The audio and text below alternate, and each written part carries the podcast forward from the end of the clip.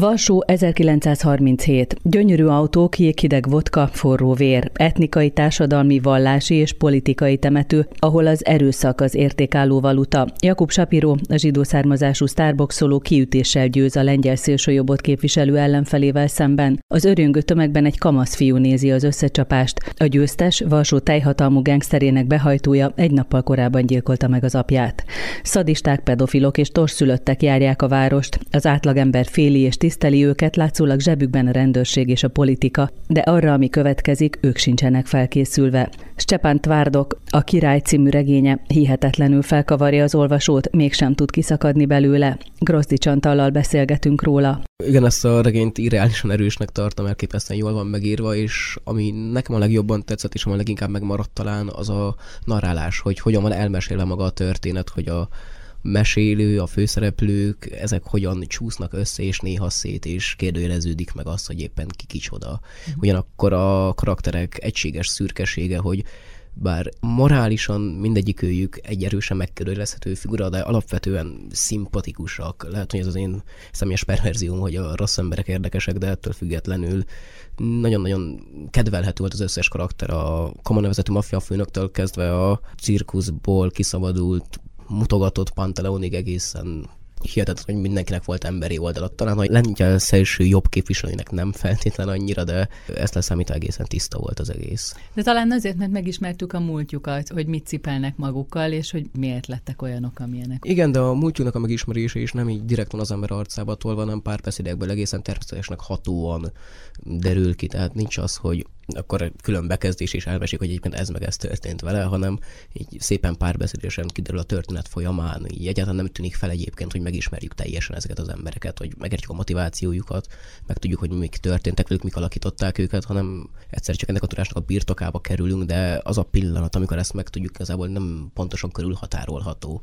Mindenkörök is apránként, finoman csepegtetve kapjuk meg azokat az adatokat, amik alapján szimpatizálunk, vagy nem szimpatizálunk velük, vagy elfogadjuk, hogy nem tudjuk őket utálni. Fontos beszélnünk arról, hogy Ugye két szerzője van ennek a regénynek, vagy két szálon fut mondjuk a történet. Kik azok, akik mesélői ennek? Kiket látunk? Elsőben a regény mesélője az idős Moise Bernstein, aki Tel Avivban, Izraelben írja az emlékiratait, és emlékiratnak főszereplője Jakub Shapiro, zsidó származású boxoló, illetve a Varsói zsidó maffiának a verőembere, második embere ő a két főszereplő, és az ő emlékeik azok, amik leginkább alkotják a regény gerincét, ezek azok néha-néha összecsúsznak, néha szétszálazódnak, és ez nagyon-nagyon érdekes, mert ahogy az emlékiratok Moise emlékszik vissza, az ő életének a legfontosabb szereplője Jakub Shapiro, és éppen ezért miközben írja az emlékiratait, néha megkérdezzük azt, hogy egyáltalán a saját vagy Jakub emlékiratait írja-e. Mert hogy rajongással beszél erről a Jakubról, de miért?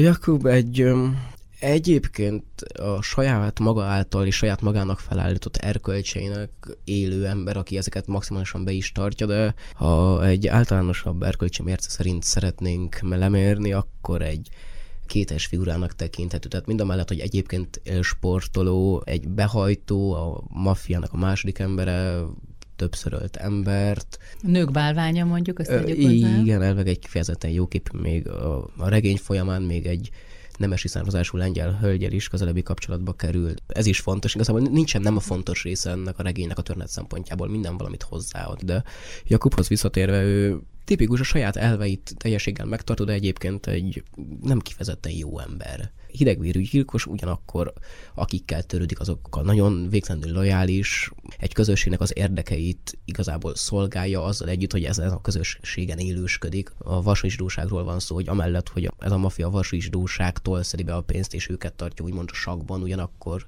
igyekeznek, igyekszik élhetőbbé tenni a körülményeiket. Kinek a szolgálatában áll ő? Mert ő az igazán kegyetlen talán, tehát akinek nincsenek érzelmei. Igen, Kaplicának, akit Komának szoktak hívni, az ő szolgálatában áll. Én ezt vitatnám, hogy neki sincsenek érzelmei egyébként, mert mind a mellett, hogy ő sokkal inkább a saját érdekének rendeli alá a mindennapos működését, és a céljai e körül forognak, de ugyanakkor ö, meglepően nagy szociális érzékenysége van. Mind a mellett, hogy ez a szociális érzékenység mondjuk nemekre nem terjed ki, de ugyanakkor a... Használja a lányokat, és ö, kegyetlen velük. Igen, és korra tekintet nélkül, igen, de ugyanakkor a munkássággal, a szegényekkel, mind hogy ezt az imént is mondtam, hogy belőlük van úgymond a pénz és a hatalma, ugyanakkor ténylegesen foglalkozik velük, ami itt-ott nekem úgy hatott, mint a túlmutatna a puszta érdekein, hanem egyfajta tényleges szociális érzékenység lenne benne. De nagyon fontos arról beszélnünk, hogy milyen időszakban és Varsó milyen helyzetében játszódik a történet. Mondtad, hogy Jakub közelbi kapcsolatba kerül egy lengyel nővel, de hogy itt óriási szakadék választja el. Hát a, a regény 1937-ben játszódik, közel a háborúhoz, az antiszemitizmus rendkívül erős, és Varsó meg igazából szerintem Európa nagyobb városnak mindegyik egy kettő van szakadva,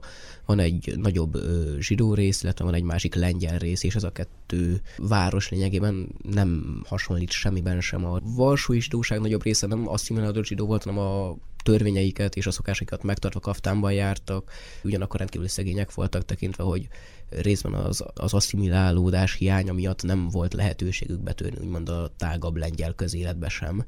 Ezért a saját kis világukon belül kellett boldogulni, ami egy meglehetősen szűk világ volt ekkoriban, és az asszimilálódott zsidókat sem szerették, még például az asszimilálódott zsidók belülük amúgy rendkívül kevés van a regényben. Jakub Shapiro például egy ilyesminek tekinthető, ő azt mondja magáról, hogy neki nincs istene, tehát inkább Isten tagadó, és egyszerűen nem, igen, nem de tartja a, a szokásokat. Ő, igen, de a lengyelek szemében ő akarva akaratlanul is egy asszimiláló zsidóként van apostrofálva, csak úgy, mint a felesége, vagy akár a feleségének a szülei. Míg a másik varsó, a lengyel varsó, az a, az árja lengyelek, a, hatalmas fai öntudatokkal és gazdagságukkal és politikai befolyásukkal, fényűzésükkel egy teljesen másik világot képviselnek, akik igazából nem is feltétlenül tekintik embernek a város másik felén lakókat, mindenféle gátlás nélkül gázolnak át rajtuk, és veszik semmi az életüket. Ebben a korszakban már, hát már korábban is elkezdett kirajzolódni, de sokkal hangsúlyosabb lesz az Lengyelországban is, hogy Lengyelország a lengyelek, és hogy a zsidókat nem tekintjük lengyeleknek. Tehát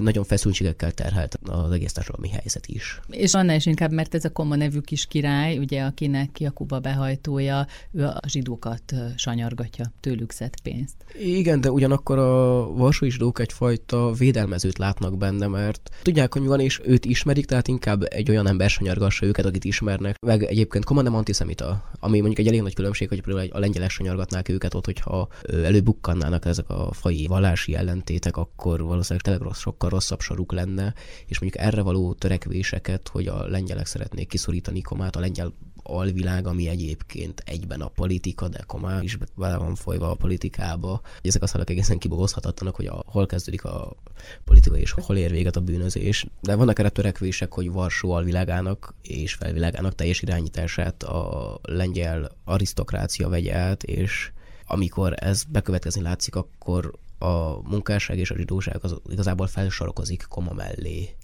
És amikor eltűnik valahogy akkor aggódva figyelik, hogy mi fog történni. És például koma jobb keze a Recsvilek doktor, őtőle sokkal jobban félnek, mert ő talán a regény egyetlen ténylegesen olyan karakter, akit nem lehet kedvelni egyáltalán. Tekintve, hogy még arról a kicsit bizarr szociális érzékenységről sem tesz bizonyságot, mint amiről koma. Kegyetlen bűnöző. Igen, de itt mindenki egy bűnöző, és mindenki mm-hmm. kegyetlen. A kegyetlenségnek az aspektusai teljesen mások. Míg komának vannak úgymond gyökerei, kötődik valami, az például Rajévileg semmihez, nem beszél egy nyelvet sem anyanyelvi szinten, ő nem igazán zsidó, nem igazán lengyel, igazából ő tényleg csak tud ténylegesen csak magának élni, anélkül, hogy bármilyen aggályai lennének, hogy egy valamilyen néppel, népréteggel rosszat tesz. Uh-huh. Hogyha Jakobra visszatérünk vele, úgy találkozunk, hogy éppen kirángat egy szegény zsidó embert a szakálánál fogva, és megöli őt koma megbízásából, mert hogy nem fizetett. Egy kis boltja van, és, és hát nem fizette a fejpénzt. Minek hívják ezt? Ez a fejpénz volt, igazából olyan volt, mint egy ilyen iparüzési adó, ha úgy tetszik, csak a mafiának kellett fizetni. Tehát, hogy ennyi, ennyi egy ember élet ebben a korszakban, és, és Jakub megteszi ezt, hiszen ez a megbízása, és ennek az idős zsidó embernek a fia végignézi ezt. És akkor itt valahogy összeszövődnek a szálak. Magát a gyilkosságot egyébként nem nézi végig pusztán azt, hogy kirángatják a lakásból az apját a szakállánál fogva. Ez egy nagyon-nagyon fontos motivum egyébként, hogy innentől kezdve ez a fiú Mojse, aki az emlékiratait írja, és ennek egyébként a gyilkosságnak kapcsán kerül Shapiro szárnyai alá, ő innentől kezdve nem hajlandó a szakállát megnöveszteni, pajas sem növeszt, tehát ő megpróbál asszimilálódni. De ez azért a kulcsmondatum a regénynek, mert itt találkozik Jakub Shapiro és Moshe Bernstein, és itt lesz igazából egy az életük és a sorsuk, hogy ahol ott van Shapiro, ott van Jakub, tekintve, hogy Jakub egyfajta megbánást érez ez iránt a fiú iránt, hogy megölte az apját is. Szerintem nem is igazán amiatt érez megbánást, hogy megölte az apját, pusztán azért, mert egyáltalán nem volt személyes mert 60 zlotyiról volt szó. Hát példát kell statuálni, így jár, aki nem fizet. A regény egy jelentős része játszódik egy bordéban. Ugye ott a nők kiszolgáltatottsága, meg egyáltalán a nők szerepe is nagyon fontos, és azok is kiszolgáltatottak, akik nem a bordéban vannak tulajdonképpen, nem? Igen, a regényben a nők és a női karakterek azért nagyon érdekesek, mert három fontosabb női karakter van, és valahol mindegyikük nagyon-nagyon hasonló, de teljesen másokból kifolyólag csinálják azt, amit csinálnak. Tehát például Jakub felesége az asszimilálódó zsidó családból származó csendes Emilia, ő pontosan tudja, hogy mit csinál a férje, ezt nem hánytorgatja föl, és elviseli, úgymond, de ő nem igazán mahinál a háttérben, csak van. Ugyanakkor is egy nagyon-nagyon fontos szereplő Rivka, aki a bordély.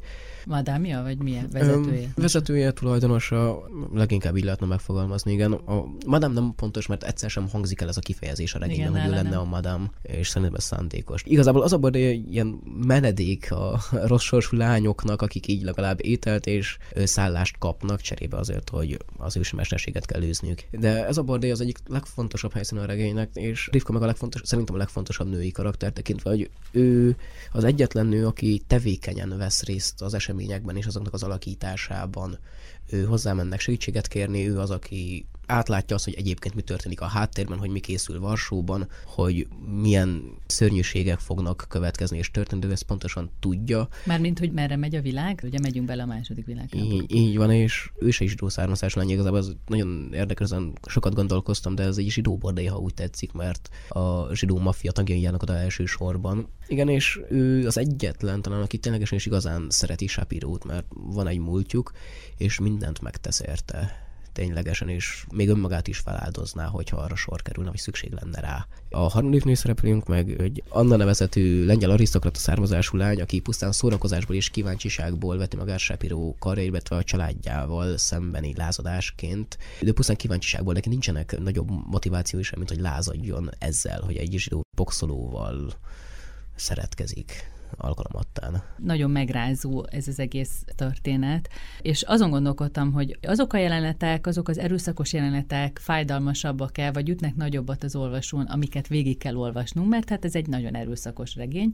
miközben gyönyörű a szöveg, vagy pedig mindaz, ami mögötte van, szóval hogy mi az, ami jobban megviseli az embert, ami miatt valaki olyanná vált, amilyen, ami miatt valaki elveszíti a hitét. Nekem azt az alapvető hangulata a regénynek, mert manapság a nyílt erőszakábrázás hatással akár filmben, akár regényben, akár bár, hogy rengeteget találkozunk és találkozhatunk szomorú emberi sorsokkal, ha úgy tetszik, tele van a padlás, tehát ezek is léptennyomon jönnek elő, sokkal inkább, hogy ezek rétegződnek, és szépen lassan kiadnak egy olyan világot, ami elképesztően kegyetlen, és az embernek az értéke, az életnek az értéke, az erkölcsöknek az értéke, az lényegben egyenlő a nullával, és mindenki küzd a saját túlélésért, és egészen könnyen taposnak át másokon. Engem szerintem sokkal jobban megrázott, mint az, hogy el kellett olvasni, hogy valakinek hogyan vágják át a torkát. Meg talán az is fontos, ugye, hogy itt megjelennek újságcikkek, és van olyan újságíró, aki szöges drót mögé zárná ezeket a valsói zsidókat, és közben tudjuk, hogy a történelemben milyen következő állomás, és ez döbbenetes ezt látni. Igen, és ami nagyon-nagyon érdekes még ezzel kapcsolatban, hogy a, a lengyelek, a, a lengyel újságírók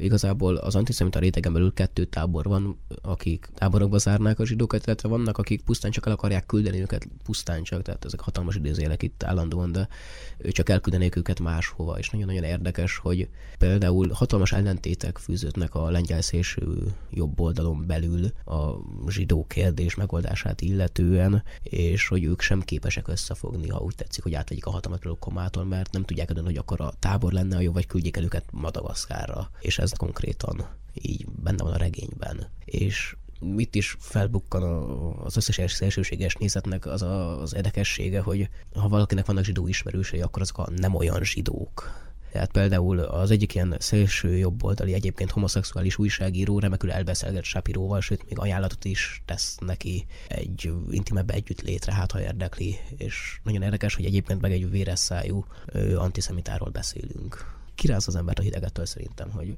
mennyire nem gondolják végig az emberek, hogy mások is ugyanúgy élnek és gondolkoznak, és csak azért, mert pajeszuk van, vagy másképp nevezik az Istenüket, ők akkor már nem is emberek. Vajon mennyi a történelmi alapja, vagy magja ennek a regénynek? Szóval mi az, ami biztosan úgy történt? Vannak ténylegesen felbukkanó és létező személyek, tudjuk, hogy léteztek, politizáltak, újságírók voltak, stb. Illetve vannak létező családok, a helyszínek teljesen valósak, Nyilván a regénynek egy jelentős része fiktív, és nem feltétlenül úgy történnek a dolgok, ahogy történtek, de az alapvető társadalmi helyzet, a, az alaphangulat, az valószínűleg ténylegesen ilyen volt, és ekkor tájt Lengyelországban tényleg volt egy pucskísérlet, ami végül kudarcba fulladt. Tehát a tágon értelmezett keretek azok teljesen valósak. Ilyen lehetett élni a két háború között, a másik világháborúhoz közelítve Varsóban. Mennyiben merül föl itt az, hogy el kell innen menni ebben a könyvben? Az el kell menni kérdésre való alapvető válasz az, hogy nem, mert ugyanúgy lengyelek vagyunk, és ez ugyanúgy a mi hazánk. Ugyanakkor meg van egy olyan réteg, akik érzik, hogy baj lesz, és bármennyire nem szeretnének elmenni, ugyanakkor a zsidóságuk van annyira erős, hogy egy önálló zsidó államot viszont szeressenek létrehozni, még ez a, az ortodox zsidóknál egyébként nincsen meg, mint vágy és törekvés, és ők pedig mennének Palesztinába, és folyamatosan felfel merül ez a kérdés, hogy menni vagy maradni és az erre adott válaszok az a teljes elutasítás, vagy az elképesztő lelkesedés, és nincsen köztes, vagy-vagy. Egyetlen szereplőnk van, akit most nem neveznék feltétlenül meg, aki ezen talán többet több pereng, és valamelyest árnyaltabb a véleménye erről, mert ténylegesen érinti de neki is az első reakciója, majd a következetés, amire jutott, ilyen teljes szélsőségek. De azért döbbenetes látni mondjuk egy, egy nagyon szigorú börtönt, és aztán belegondolni, hogy egyébként mi történik majd. A koncentrációs táborokhoz hasonló jellegű börtön az nem zsidókra, hanem igazából ellenzékiekre, meg politikailag felbutó erőkre lett létrehozva és kitalálva, de ugyanak akkor már ugye az angolok is csináltak ilyet korábban Afrikában, de ennek nyilván meg voltak a történelmi hagyományai, és ebben a regényben látni azt, hogy ez erre fog kifutni, de olyan mértékben, mint még soha korábban, mert amíg egy ilyen van, így az emberek elhiszem, hogy megvonják a vállukat, hogy megesik, megesik, nem kell oda kerülni, nem veszélyeztetett sok embernek, nem volt ilyen tömeges mértéke, az tényleg csak egy nagyon-nagyon szűk rétegnek szólt, és az, annak is inkább politikai alapon, és azt tudni, hogy a későbbiekben az mivé fog kinőni, és már nem is börtön lesz, hanem megsemmisített stb. az nyomasztó. Igen, talán az a legnyomasztóbb a regényben, hogy látni, hogy a, a második világháború és a holokauszt felé hogyan fut ki a dolog. Tvardok, a szerző lengyel író magyarul a Morfium című regénye jelent meg talán 2015-ben. 1979-ben született, és a Katowice Sziléziai Egyetemen végezte a szociológiai tanulmányait. Egészen sajátos hangú. Talán el kell olvasni 15 mondatot tőle, addig egy kicsit furcsának hat, legalábbis nekem kényelmetlen volt eleinte a szöveg, de hogy elkezdtem olvasni, igazából leteltetlenné válik, és annyira felveszi az ember a ritmusát annak, ahogy ír, és a fordítás is egyébként nagyon-nagyon jó. Ez is segít abban, hogy az ember csak így bele süppedjen ebbe az egész történetbe, ebbe az egész világba, és ebbe az egész elképesztően pontos nyelvi megszerkesztettségbe és végig gondoltságba, azzal együtt, hogy néhol csapongónak hat, de mindennek oka és célja van. A király Szczepan Tvardok nagy hatású regényét a Tipotex kiadó jelentette meg.